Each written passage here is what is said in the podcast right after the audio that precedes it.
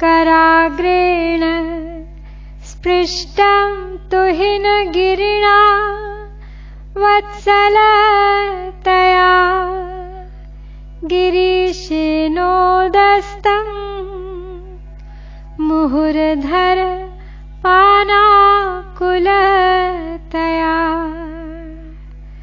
करग्राह्यम् शम्भोर्मुख मुकुरवृन्तं गिरिसुते कथं कारं ब्रूमस्तव चिबुकमोपं यरहितम् हिमगिरि में वत्सलता वश है जिसे किया हाथों से प्यार। अधर पान के है तो शंभु ने जिसे उठाया बारंबार।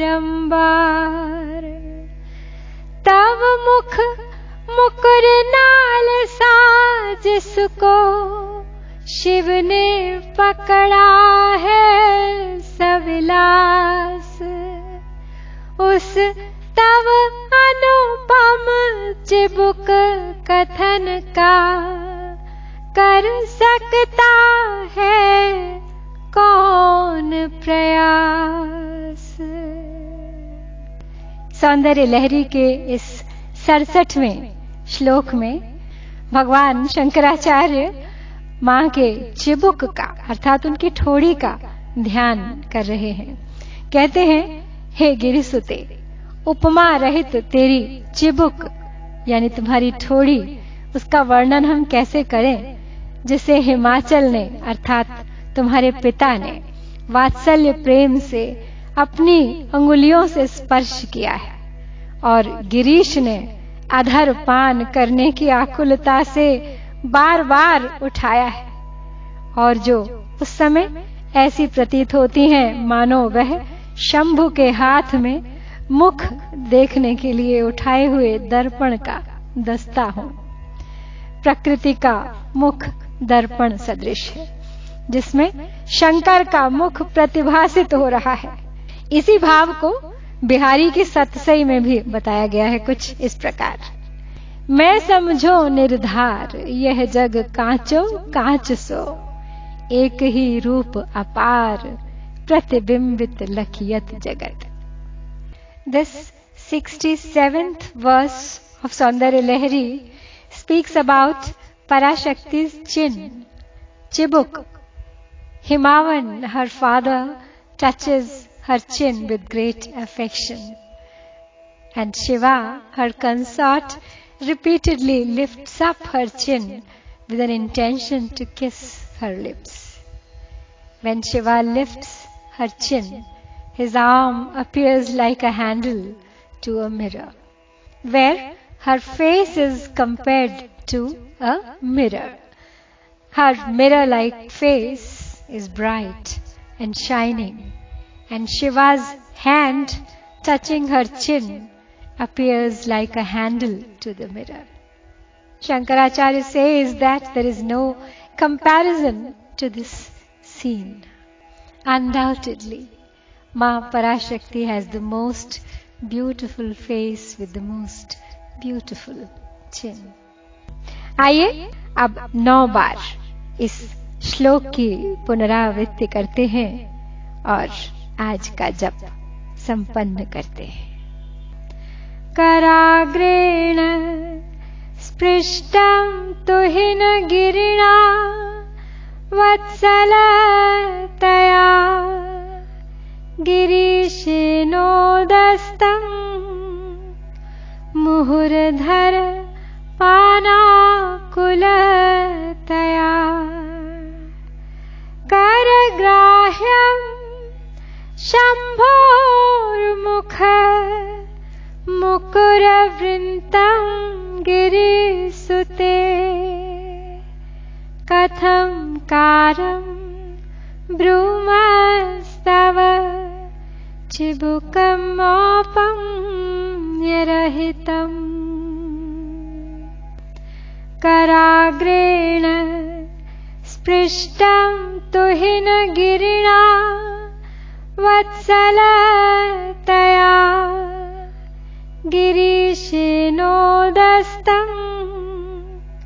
मुहुरधर पानाकुलतया। करग्राह्यम् शम्भोर्मुख मुकुरवृन्तं गिरिसुते। कथं कारं ब्रूमस्तव चिबुकमोपं न्यरहितम् कराग्रेण स्पृष्टम्। तुहिनगिरिणा वत्सलतया गिरीशेनोदस्तम्। मुहुरधर पानाकुलतया। करग्राह्यम् शम्भोर्मुख मुकुरवृन्तं गिरिसुते कथं कारं ब्रूमस्तव चिबुकमोपं न्यरहितम् कराग्रेण स्पृष्टं तुहिनगिरिणा वत्सलतया गिरीशेनोदस्तम् मुहुरधर पानाकुलतया। करग्राह्यम् शम्भोर्मुख मुकुरवृन्तं गिरिसुते। कथं कारं ब्रूमस्तव चिबुकमोपं न्यरहितम् कराग्रेण स्पृष्टम्। तुहिनगिरिणा वत्सलतया। गिरीशेनोदस्तम्। मुहुरधरपानाकुलतया करग्राह्यम् शम्भोर्मुखमुकुर वृन्तं गिरिसुते। कथं कारं ब्रूमस्तव चिबुकमोपम्यरहितम्।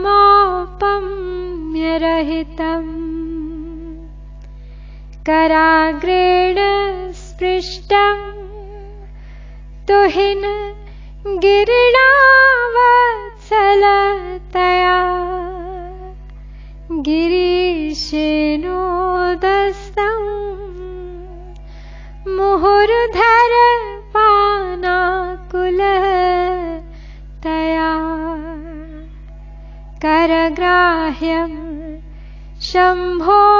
शम्भोर्मुख मुकुरवृन्तं गिरिसुते कथं कारं ब्रूमस्तव चिबुकमोपम्यरहितम्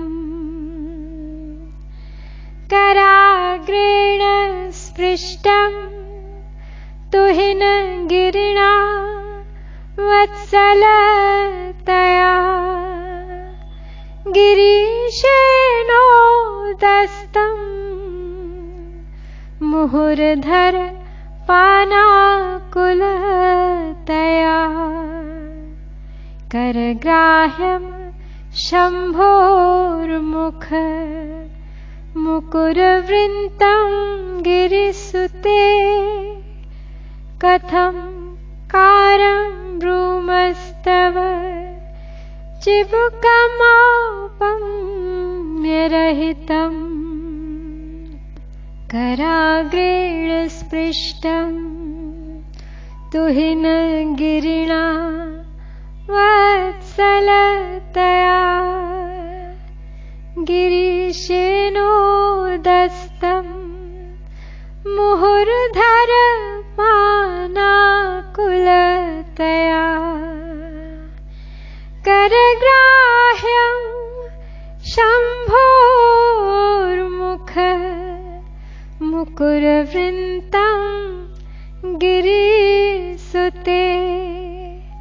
कथं कारं ब्रूमस्तव चिबुकमोपम्यरहितम् कराग्रेण स्पृष्टम् तुहिनगिरिणा वत्सलतया।